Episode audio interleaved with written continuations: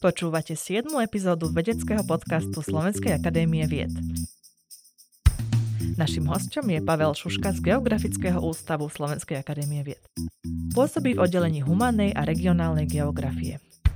Venuje sa skúmaniu premien mestského prostredia a otázkam postsocialistického vývoja urbánneho aktivizmu. Sám aktivisticky veľmi nepôsobí, je to introvert, ale jeho texty vedia byť veľmi úderné. Odhaluje najnovšie procesy a zmeny súvisiace s mestským bývaním. Hovorí o veľkých číslach, v ktorých sa však ako jednotlivci všetci nachádzame. Podcastom vás prevádza Lucia Molnár-Satinská.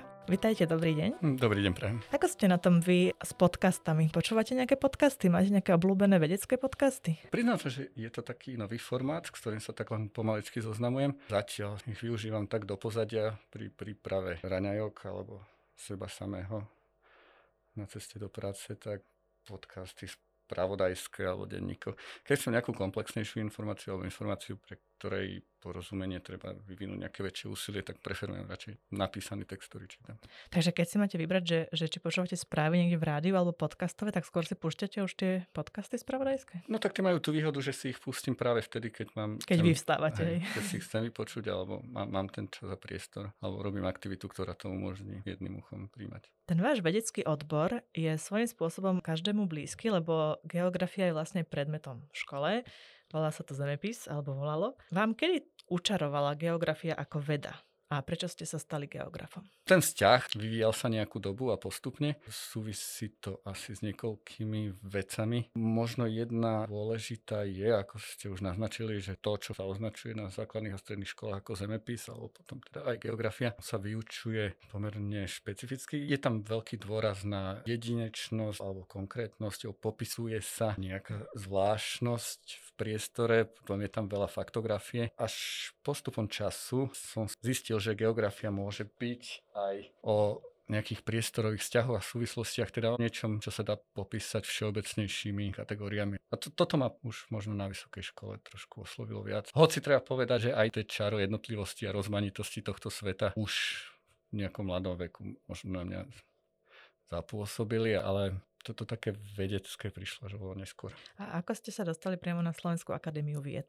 Toto bolo už celkom jednoduché. Môj vedúci bakalárskej práce, profesor Ira, tu pôsobil a doteraz pôsobí, ale on prednášal aj na katedre regionálnej geografie ochrany a plánovania krajiny na prírodovedeckej fakulte, alebo pre, prednášal geografom na prírodovedeckej fakulte všeobecne a tam sme sa nejak dohodli a začali našu spoluprácu, ktorá pokračovala aj v rámci diplomovej práce a potom prirodzene si vybral ako školiteľa pre moju dizertačnú prácu. A už ste to zostali potom. Tak. Tá humanná geografia, ktorej sa vy venujete, tak ona sa venuje takým hlboko ľudským otázkam, napríklad ako vyzerá domov alebo takéto veci, ale zároveň pracuje s obrovskými číslami alebo takými dátami. Čo vlastne pri tej vašej práci analizujete? Analizujete ľudí alebo čísla? No, humanná geografia je subdisciplína geografie, ktorá sa zaoberá vzťahom človeka a priestoru. Ako priestor vstupuje do správania alebo vplyvňuje správanie človeka skupín obyvateľstva spoločnosti. A naopak ako spoločnosť a, a človek ako produkuje priestor, aký priestor produkuje. Čiže tieto vzájomné vzťahy môžu mať rôznu podobu, rôzny charakter a v závislosti od toho, aký vzťah skúmame alebo chceme skúmať, tak zvolíme metódy a zvolíme typ dát, ktoré sú vhodné na pochopenie podstaty tohto vzťahu. Niekedy postačia čísla, alebo o niektorých spoločenských javoch máme dostatok kvantifikovateľných dát a teda postačuje spracovať tieto. Zase, keď chceme pochopiť iné veci, tak musíme získať dáta nejakým iným spôsobom. Popíšte nám trochu nejaké vaše metódy, no, že ako získavate tie dáta? Chodíte do toho terénu a tam ich zbierate, alebo ich nejak online získavate, alebo ako to funguje? Aj, aj, ak budem hovoriť o aktuálnom projekte suburbanizácie, tak tam veľa dát, alebo tie základné, tie hrubé, nejaké informácie vieme získať zo štatistiky, ako sa ľudia hýbu, teda tie nejaké agregáty neviem, na úrovni obcí, kto prichádza, kto sa stiahuje, aká je štruktúra tých obyvateľov. Takisto máme nejaké štatistické dáta o tom, ako sa mení využívanie krajiny. Kopec záležitostí je možné nejakým spôsobom urobiť si obraz o tom, čo sa deje na základe takýchto dát.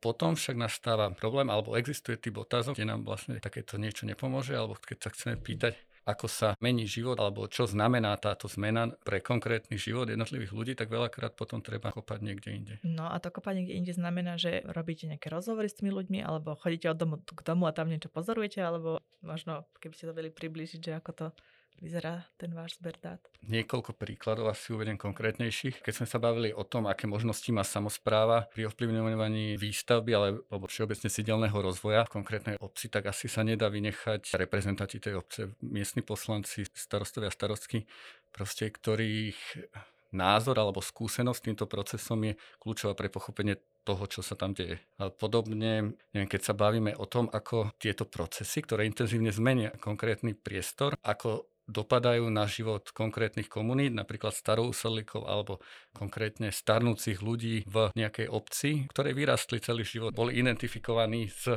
nejakou dedinkou niekde, niekde ďaleko od všetkého a teraz v priebehu desiatich rokov na ich staré kolena tam pribudnú tisícky obyvateľov.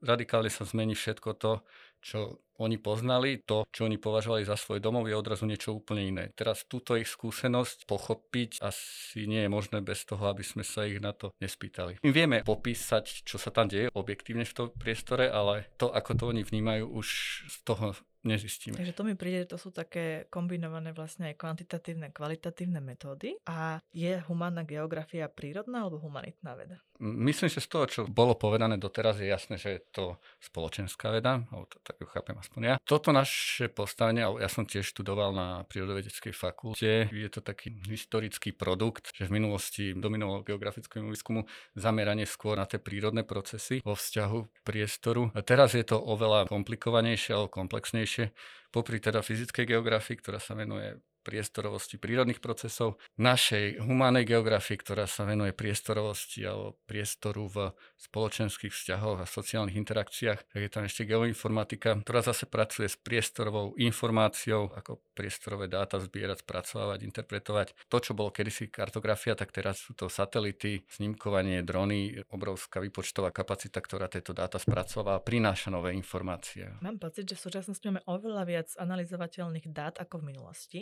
Napríklad v minulosti možno aj tú mobilitu sme vedeli sledovať možno v rámci nejakého sčítania ľudu, hej, nejaký rast obcí a tak.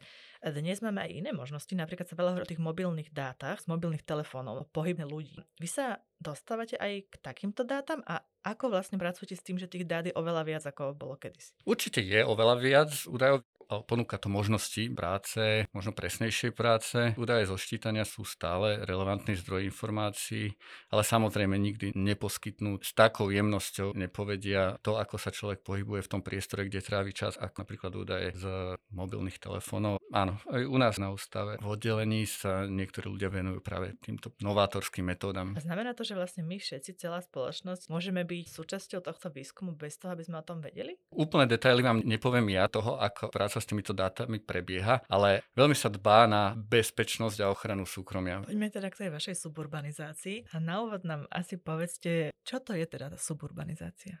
Asi je niekoľko možností, ako pozerať na tento fenomén. Najvšeobecnejšie môžeme definovať suburbanizáciu ako rozvoj ekonomický a sociálny v zázemí mesta, ktoré sa rozvíja vo vzťahu alebo v interakcii s jadrovým mestom. To je to najvšeobecnejšie. Väčšinou to súvisí s nejak veľkým rozvojom dopravnej technológie, ktorá umožní ľuďom predložiť dochádzkové dráhy. Totiž niekde úplne v jadre tohto problému je taký ten náš zvláštny vzťah k mestu. Na jednej strane tam chceme byť, v meste sa veľa vecí deje, potrebujeme byť pri tom, či už kvôli pracovným alebo nejakým iným voľnočasovým aktivitám, ale potom príde moment, keď si radi od toho diania oddychneme a stiahneme sa niekde, kde je možno trošku viac kľudu. V prípade, že je v ponuke dopravná technológia dostatočne efektívna, tak samozrejme to odchádzanie od mesta sa môže predlžovať. A odkedy hovorím o tej suburbanizácii? Lebo tak, ako to opisujete, tak mohlo by to byť aj to, že keď boli stredoveké mesta obohnané hradbami a začalo sa stavať za hradbami,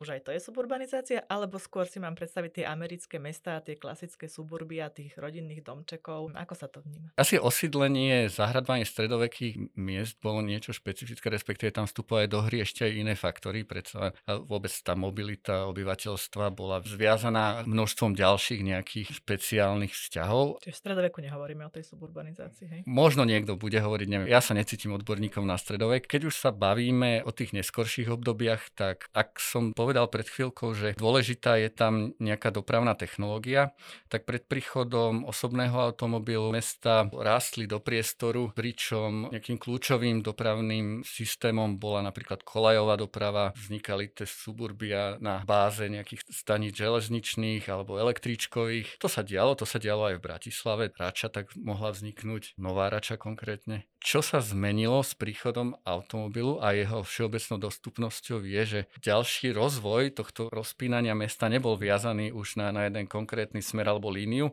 ale už oveľa všestranejšie pokryl ten priestor alebo môže pokryť ten priestor za mestom.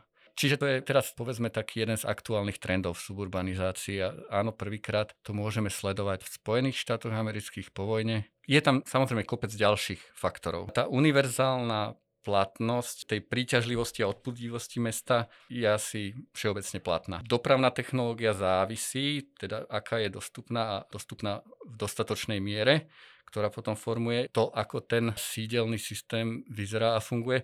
Potom samozrejme kopec ďalších konkrétnych alebo špecifických faktorov funguje v hre.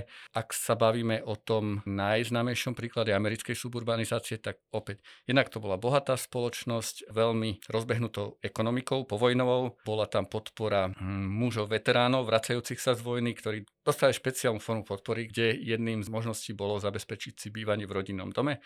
Plus štát investoval veľmi veľa do rozvoja medzištátnych diálnic a vôbec cestnej dopravnej infraštruktúry. Čiže veľa takýchto faktorov vytvorilo podmienky pre ten veľmi špeciálny alebo konkrétny prejav suburbanizácie. Nehovoriť napríklad o nejakých rasistických zákonoch alebo nastaveniach, že napríklad veľa tých suburbí, ktoré vznikali v danej dobe, tak by si tam nemohli kúpiť černosy. Prípadne bola tam klauzula, že majiteľia nehnuteľnosti túto nemôžu predať Černochom. Tak vznikal ten obraz takého bieleho stredostavovského priestoru. Kopec takýchto veľmi konkrétnych geografických a historicky špecifických sociálnych nastavení ovplyvňuje to, ako tá suburbanizácia nakoniec vyzerá. Je základom toho predmestia ten rodinný dom, alebo to môžu byť aj sídliska? Teraz nemyslím len na Slovensko, možno aj na Francúzsko, že také tie projekty asi aj po vojnové tej výstavby, zastavby sa týkali tých sídlisk. Vo francúzskom kontexte predmestie má práve takéto asociácie, alebo to je tá opäť iná sociokultúrna situácia, iný kontext, keď vďaka rôznym nastaveniam vzťahov ďaleko od mesta končili napríklad skupiny pristahovalcov a imigrantov a zase to má nejaký sociálny rozmer a podobne. Čiže v závislosti od konkrétnych nastavení. Čiže môže byť predmestie ako také typicky e, biele domčeky, hej, tie americké, ale môže to byť aj sídlisko s takou multikultúrnou prítomnosťou obyvateľstva. Ak príjmeme takú tú všeobecnú alebo univerzálnu definíciu, tak áno. Ale samozrejme potom môžeme nejakým spôsobom konkretizovať to, čo za suburbanizáciu považujeme, alebo keď ju budeme skúmať v konkrétnom území, tak už vidíme, že tam môžeme vysledovať aj nejaké konkrétnejšie charakteristiky. Ak ste sa pýtali na Slovensko, možno na začiatku 90. rokov ten únik alebo odchod na vidiek jednak nemal taký veľký rozmer, ale tie motivácie boli povedzme rôznejšie. Že veľa ľudí odchádzalo do zázemia miest, pretože to tam bolo vyslovene lacnejšie alebo mali viacero motivácií. Čo sa deje dneska v priebehu ostatných dvoch dekád, hlavne v okolí veľkých, bohatých miest, tak už tam dominuje taká tá niečo podobné, ako sme mohli vidieť v Amerike a to je to sťahovanie sa tých stredných tried alebo afluentnejších vrstiev za mesto, ktorí si hľadajú väčší dom, väčší životný priestor alebo naplňajú si nejaké svoje predstavy o kvalitnom bývaní. A kedy sa vlastne stane nejaká prímestská obec pred mestím? Lebo teraz, ako ste o tom hovorili, tak mi napadlo, že niekedy na okraji nejakej dediny, vidíme to aj keď cestujeme po Slovensku,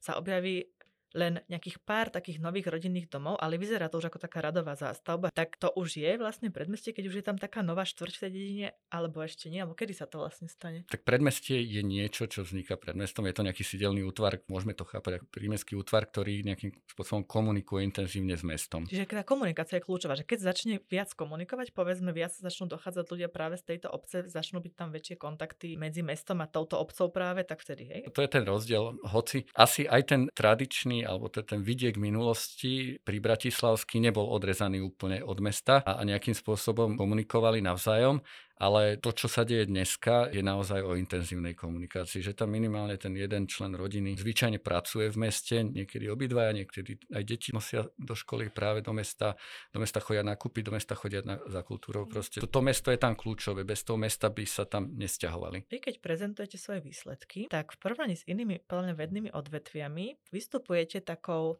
estetikou. Vediem príklad, vaša publikácia Suburbanizácia, ako sa mení zázemie Bratislavy je graficky veľmi výpravná a pekná, sú tam ako keby originálne ilustrácie. Považujete tento aspekt prezentácie vašich dát za dôležitý, alebo prečo je to dôležitá aj tá vizuálna stránka? Ne, neviem, či je až tak dôležitá. V geografii je pomerne silná tradícia vyjadrovať sa aj formou nejakej obrazovej prílohy, hlavne teda mapami, diagramy, grafmi.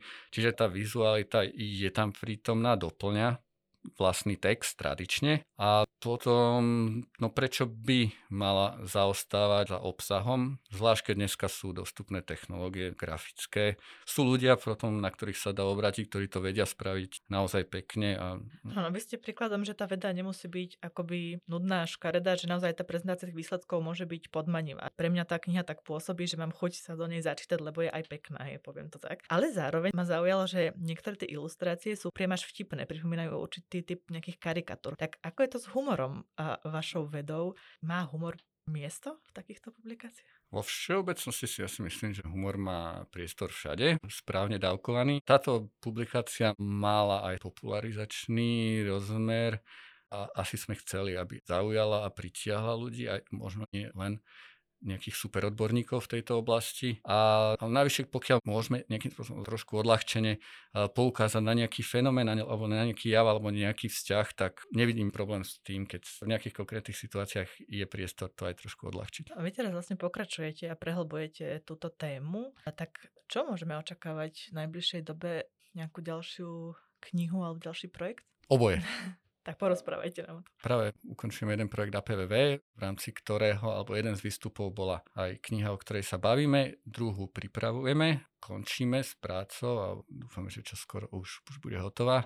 Tiež bude taká pekná. No, dúfajme. Robíme všetko preto a rovnako práve dneska sme dokončili prípravu ďalšieho projektu, o ktorý sa chceme uchádzať, kde chceme skúmať ďalšie aspekty práve tohto zaujímavého procesu, procesu suburbanizácie v bratislavskom zázemí. A hovoríme, že ide o najvýznamnejšiu sociálno-priestorovú transformáciu v nejakom posocialistickom období na území Slovenska, keď do vidieckého malmestského priestoru zázemí mesta sa presťahovalo v priebehu necelých dvoch dekád obyvateľstvo krajského mesta, hej, že ako keby celá Žilina za 15 rokov sa roztiahne za bratislavskými humnami, takže je to veľká vec. V rámci tohto prvého projektu sme sa zamerali hlavne na taký základný pohľad na tento proces z stáčej perspektívy, teda pracovali sme hlavne s agregovanými kvantitatívnymi dátami, aby sme zistili o tom, ako sa mení využívanie pôdy, krajina pokrývka, koľko obyvateľov, akých prichádza, ako sa mení demografická štruktúra toho regiónu. A proste tieto naozaj základné charakteristiky, keďže doposiaľ nejak nikto o takto zásadnú z nášho pohľadu otázku nejavil záujem. Ale rovnako cítime, že, alebo je nám jasné, že ešte je čo ďalej skúmať a chceme sa práve preniesť na tú žitú skúsenosť, na tú perspektívu účastníkov suburbanizácie, jednotlivcov skupín, ktoré sú konfrontované s tou zmenou tohto priestoru. To je plán. Vy vlastne skúmate domovy ľudí, by sa dalo povedať. A Niekedy ste aj dosť kritickí voči tomu, že ako tie domovy e, vyzerajú. Dostávate aj nejakú spätnú väzbu priamo od obyvateľov z týchto predmestí? Že... Som kritický? No, ja z toho cítim istú kritiku, že nie vždy ako keby sa ten rozvoj akoby rozvíja takým nejakým zdravým smerom a že či ten život na tom predmestí je dostatočne kvalitný, či má všetky tie parametre. Ja tam cítim takú implicitnú kritiku, opravte ma, ak to tak nie je. Asi tam je niekoľko úrovní. Na procese samotnom je čo kritizovať. Na úrovni výsledkov a výstupov to, že sa to dialo v špecifických podmienkach na Slovensku, ovplyvňuje aj to, ako to celé prebieha. Územné plánovanie, regulácia výstavby, to sú veci, ktoré tu možno trošku zlyhávajú, čiže ten výsledok možno nie je úplne ideálny, alebo mnoho ľudí, a teda nielen ja, ale ľudí, ktorí sa to týka, ktorí tam žijú, by si vedeli predstaviť niečo lepšie. A preto sa pýtame, že ako tí ľudia potom reagujú aj na tú vašu prácu, že či dostávate takú spätnú väzbu priamo od tých obyvateľov. Tak naposledy sme sa rozprávali napríklad s niektorými starostami a starostkami a pre nich to predstavuje problém manažovať niečo tak intenzívne, tak silné a bez toho, aby mali adekvátne nástroje v rukách. A kto by im tie nástroje mohol dať, alebo ako by ich mohli získať? To je úpravom toho, ako sa plánuje a rozhoduje vo verejných veciach. Vy ste žili aj na sídlisku, aj v podstate v meste. V predmestí ste, myslím, nežili, ale to skúmate. Takže ako by ste porovnali tieto typy bývania? Že čo sú výhody a čo sú nevýhody?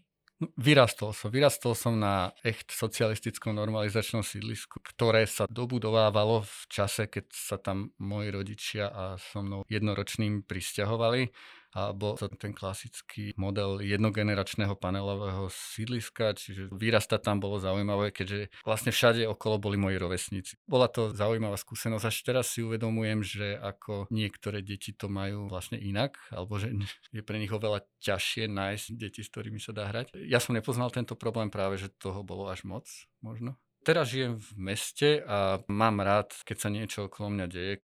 Mňa by ešte zaujímalo, či ste niekedy nerozmýšľali sa presťahovať do predmestia. Mm, nie. Moji rodičia sa presťahovali na vidiek za malé mesto. Na môj vkus je tam trošku nuda. Ja aj tak vôjdem do toho okresného mesta za tými svojimi priateľmi alebo za vecami, ktoré sa tam dajú robiť. A v kontexte Bratislavy a s tými problémami, ktoré súvisia s e, výstavbou a potom s ďalšími vecami ako dobudovaním infraštruktúry, dopravnou situáciou, tak e, to ma zatiaľ neláka. Možno neskôr. V rámci Bratislavy je ešte taký zaujímavý fenomén, že tá suburbanizácia súvisí trochu aj s viacjazyčnosťou. Jednak je to dané tým regiónom, že, že Bratislava leží na hranici e, viacerých krajín, ale zároveň niektoré tie obce, ktoré sa stali predmestiem, do ktorých sa dnes stiahujú ľudia, boli takými menšinovými obcami, povedzme maďarskými, a teraz im pristahovalectvom sa mení tá demografická štruktúra tých obcí a už je tam povedzme veľa viac Slovákov, čo má potom e, nejaký vplyv aj na škôlky, vzdelávanie v tej obci a tak ďalej. Skúmate aj tieto aspekty alebo aké výzvy vlastne tá viacjazyčnosť môže predstavovať? Začali sme skúmať a chceli by sme skúmať ďalej. Ako som už povedal o tej fáze toho výskumu, zatiaľ máme, alebo kolegovia spravili tie základné kvantitatívne analýzy, čiže vieme, ako sa menia charakteristiky toho obyvateľstva, ako napríklad v niektorých maďarských obciach ubúda obyvateľstva hlásiaceho sa k maďarskej národnosti a začínajú tam prevažovať slovenské etnikum. Podobne niečo podobné vidíme aj v bratislavskom zahraničnom zázemí, alebo keď hovoríme o tej cezhraničnej suburbanizácii v maďarských a rakúskych obciach. Čiže na tejto úrovni zachytenia toho hrubého procesu niečo vieme, ale na ten bližší pohľad, na tú perspektívu tých ľudí, ako vnímajú túto zmenu, čo to robí s ich priestorom, čo to robí s ich domovom, alebo ako sa vnímajú v takýchto podmienkach, ako vnímajú seba domov, tak na to sa musíme pozrieť bližšie inými metodami a, a a na to sa budem tešiť, na to budem veľmi zvedavá, lebo v niektorých krajinách je napríklad bežné v týchto menšinových oblastiach, že tí, ktorí sa pristahujú do tej obce, že sa napríklad učia ten jazyk tej obce, napriek tomu, že štátny jazyk alebo tak sú nejaké iné. To na Slovensku nemáme, ale zase stretla som sa s tým, že niektorí by sa možno chceli naučiť ten menšinový jazyk, ale nemajú ako keby tú príležitosť niektorí možno dajú to dieťa do tej menšinovej škôlky, ale potom sa to zase zmení. No, čiže budem aj ja veľmi zvedavá, že ako to vyzerá naozaj v týchto obciach a prípadne ako sa to bude vyvíjať v najbližších rokoch, lebo to sú dosť čerstvé veci, si myslím ešte. Existuje aj taký opačný fenomén. Jeden je ten, že ľudia sa stiahujú do predmestí, do zázemia, ale potom sa stiahujú aj späť, že nejaké to rané rodičovstvo alebo ten rodinný život s malými deťmi strávia tam, v rodinnom dome a keď tie deti odídu na vysoké školy do sveta alebo ja neviem, odsťahujú sa, tak e, niekedy tí rodičia sa vlastne vrátia do, do mesta na starovú, alebo ako by som to povedala. Aké má toto príčiny a následky, alebo aký je to veľký fenomén? Asi sa to na nejakej úrovni deje, ale vo všeobecnosti platí, že najmobilnejšie sú tie mladšie ročníky, teda ľudia, ktorí sa chystajú založiť si rodiny alebo, alebo mladé rodiny. To sú ľudia, ktorí majú už aj prostriedky a odhodlanie proste začať si budovať nejaký domov, tak tí najskôr sa budú stiahovať a najviac sa stiahujú. to vieme. Ako bude vyzerať starnutie týchto suburbí, alebo čo sa stane s nimi, alebo ako budú ľudia prehodnocovať toto rozhodnutie presťahovať sa za mesto, to u nás nevieme, musíme si počkať. Prvé suburbia sa už, budované koncom 90. rokov sa už môžu dostávať do momentu, že tá populácia tam starne. Uvidíme, čo sa bude diať. Hoci neočakávam, že táto veková kategória bude nejak zásadne ešte riešiť svoju relokáciu niekam, alebo že sa bude nejak vo veľkom vzťahovať. Čiže to si počkám na tú ďalšiu knihu o suburbanizácii o 20 rokov a tam sa to potom dočítam, že čo sa s nimi stalo. Plánujete dlhodobo na tom pracovať na vašom pracovisku? Áno, je to neskutočne zaujímavý a, a významný jav ku ktorému tu dochádza. Máme kolegov alebo tým ľudí, ktorí sa tomu dlhodobo venujú, čiže nie je dôvod nejakým spôsobom túto tému opúšťať. Zďaleka nebolo povedané všetko, čiže... Sa teším o 20 rokov, keď sa stretneme na takomto natáčaní podcastu a povieme si, že čo sa stalo s tou generáciou potom. Ešte je tu jedna vec, ktorá sa deje v centre Bratislavy, že rastú také obytné veže, v podstate stovky tisícky bytov. Myslíte si, že toto nejak zamieša tými kartami, že Teraz sa hovorí vlastne tiež o nejakých 10 eh, tisícoch ľudí, čo by sa mohli nasťahovať do centra, do tých veží. Čo to spraví s tým mestom, alebo čo si teda vymyslíte, aké máte prognózy, že čo, čo z toho? Na nejakej úrovni môžeme sledovať akúsi rehabilitáciu vnútromestského bývania, kým eh, ten koniec 90. rokov a 0. roky a ostatná dekada boli poznamenané naozaj silnými dekoncentračnými tendenciami alebo teda rozvojom bývania v zázemí, tak nejaký čas môžeme vidieť, že množstvo rezidenčných projektov sa začína realizovať vo vnútornom meste. Z časti sa uvoľnil fyzický priestor búraním historického industriálu. Vlastne toto sme si nejakým spôsobom odstránili a na ich troskách vyrastajú mnohé rezidenčné projekty. Zmenil sa aj pohľad ľudí, boli konfrontovaní s tými negatívami života ďaleko od mesta, teda nie každému to vo finále vyhovovalo, alebo ukázalo sa, že tie predstavy o tom bývaní, ktoré mali nejaké ideály, že nedochádza k ich naplneniu v takej miere, ako si pôvodne predstavovali a viac ľudí si tiež uvedomuje, že život v meste má svoje výhody. Takže... Tie developerské projekty rezidenčné sú veľmi rôznorodé a niektoré predstavujú celkom kvalitné bývanie a niektoré ani nie. Ja sa na to pozerám tak nejak laicky, že keď sa chodím prechádzať medzi tie novostavby. Aké sú podľa vás také zlozvyky developerské, alebo že, a čo sa s tým prípadne dá robiť? Nie som úplne architekt, čiže môj názor bude tiež viac menej laický. Ale napríklad, čo sme si všimli, že tu rastú nároky aj na tieto projekty, aj zo strany potenciálnych klientov a tie sa premietli aj do správania developerov, že ešte nie tak dávno v tej prvej budovateľskej vlne v Bratislave naozaj rozhodovala iba cena za meter štvorcový, ta, tak to bolo ponúkané, to bola jediná vec, o ktorej sa diskutovalo. Teraz komplexnejšie sa uvažuje nad tým bývaním, ide o to, čo je, kde to je, a ako vyzerá okolie, ako vyzerá verejný priestor, ako vyzerá vybavenosť službami a toto sa prenáša aj do toho, ako sa napríklad propagujú jednotlivé projekty. Jednotlivé by som asi nechcel súdiť teraz. Diskutuje sa aj o tom, že či Bratislava potrebuje tak veľa nových bytov, či budú obsadené, či to nebude také mesto duchov s tými vežami.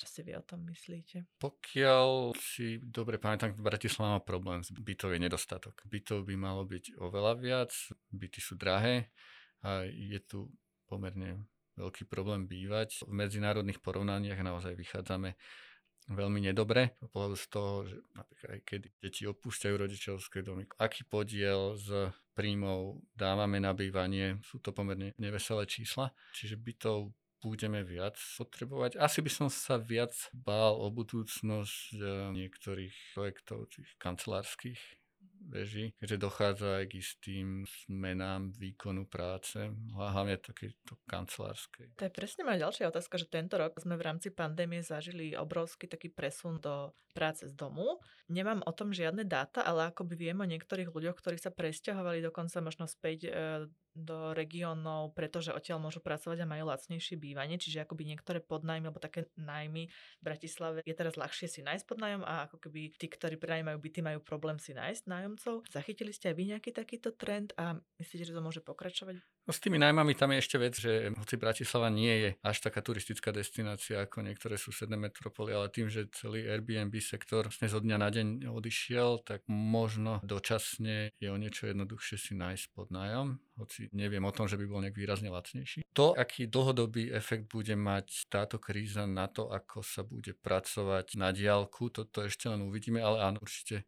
sme svedkami toho, že sa vytvárajú nejaké nástroje alebo postupy, ako pracovať mimo nejaký fyzický priestor, s ktorým bol výkon práce možno náš spojený ešte v nedajnej minulosti. Rubrika Buď alebo. Beh alebo plávanie? Beh. Chodíte behať? Áno. A kam chodíte behať? Chodím behať do lesa, chodím behať do Karpát. Snažím sa niekoľkokrát do týždňa. Nie vždy mi to vyjde, ale hej, snažím sa. Mapa na papieri alebo v mobile?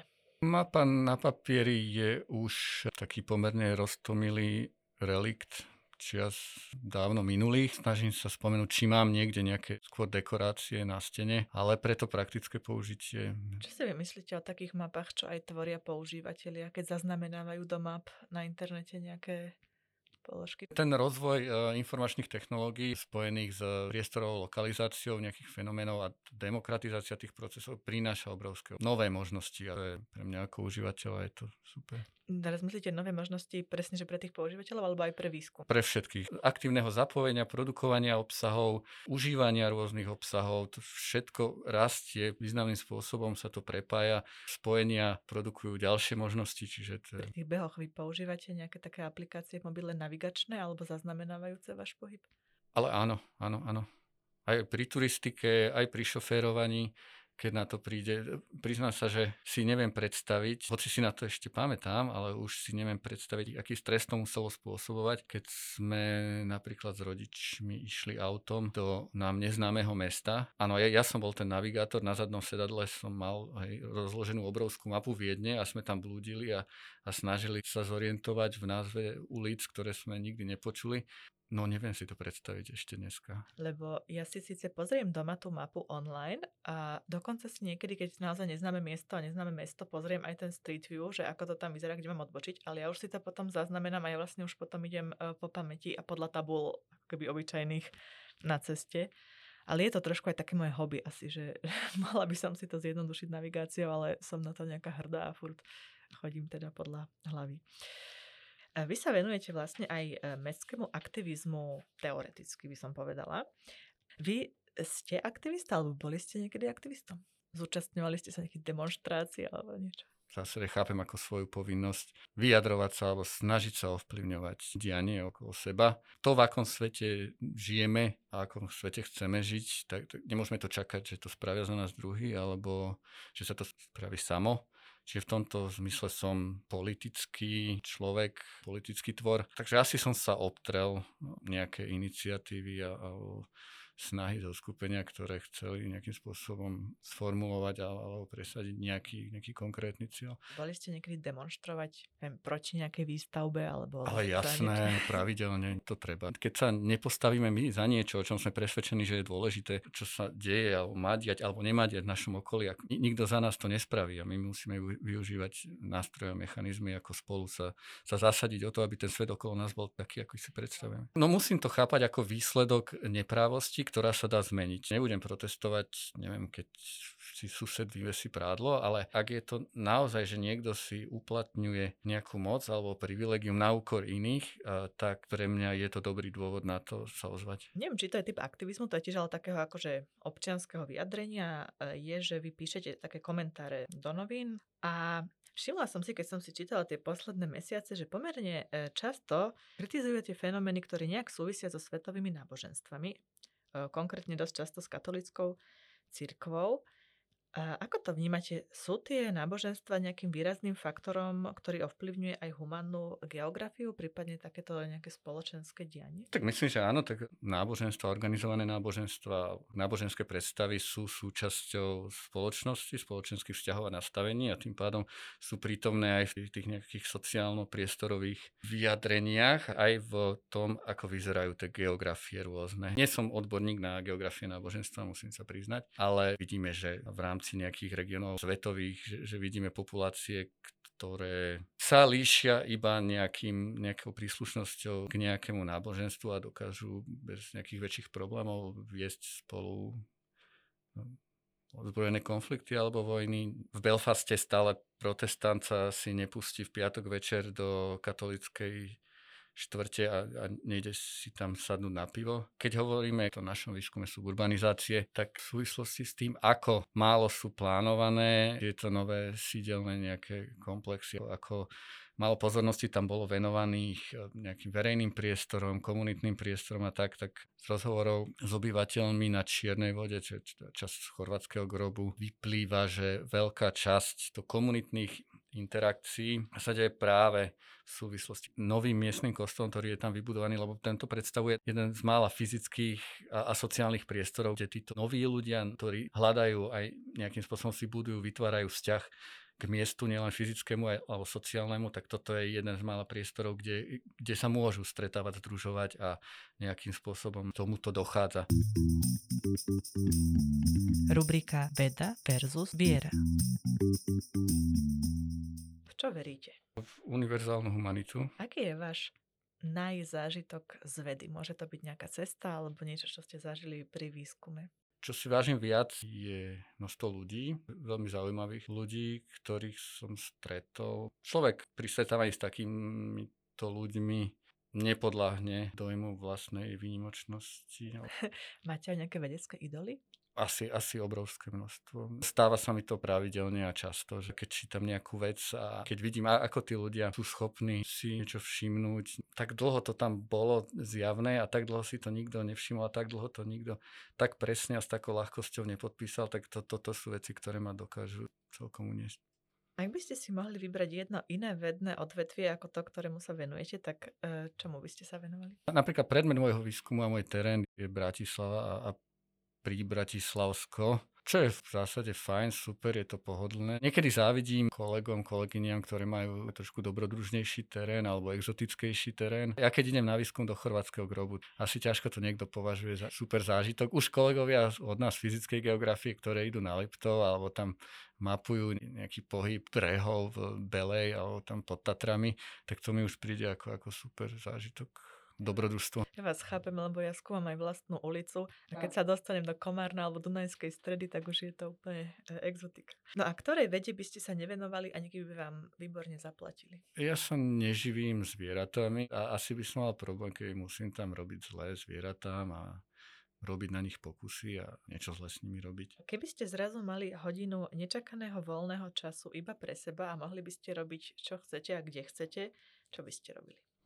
Ale veď to v zásade mám a celkom pravidelne, alebo pracovná doba je pomerne flexibilná. Alebo... Tak čo robíte, keď máte hodinu? Ale hodina, to je môj napríklad bežecký výlet do Karpát, to, tam sa zhruba pohybujem. Dali by ste nám na záver nejaký tip na knihu alebo film? Keď chcem oddychovať, tak uh, siahnem buď po žánrovej literatúre, ak niečo vážnejšie ma v ostatnom období zaujalo, tak to bol Svet včerajška od Štefana Cvajka. Krásna autobiografia človeka, ktorý s nádejou pozeral na prelome 19. 20. storočia do budúcnosti, že čo pokrok vo vede poznania kultúre, akú nádhernú budúcnosť jemu a jeho generácia ľudstvu celkovo sprostredkuje a potom je to taký trpký, trpké vyrovnávanie sa s tým, ako vlastne sa tie vízie nenaplnili. Ale je to krásne napísané, je tam veľa úžasných myšlienok. A potom mám rád menej honosné žánre. Mám rád fantasy, oddychujem, alebo pri detektívkach. Ďakujem veľmi pekne, ďakujem, že ste si našli na nás dnes čas a že ste prišli do nášho podcastu. Ďakujem. Dramaturgicky sa na dnešnej epizóde vedeckého podcastu Slovenskej akadémie vied podielali Monika Tináková, Katarína Gáliková a Lucia Molnár-Satinská. Technická podpora Martin Bystriansky. Ak sa vám náš podcast páči, dajte o ňom vedieť aj svojim známym. Budeme vďační aj za každé zdieľanie alebo like.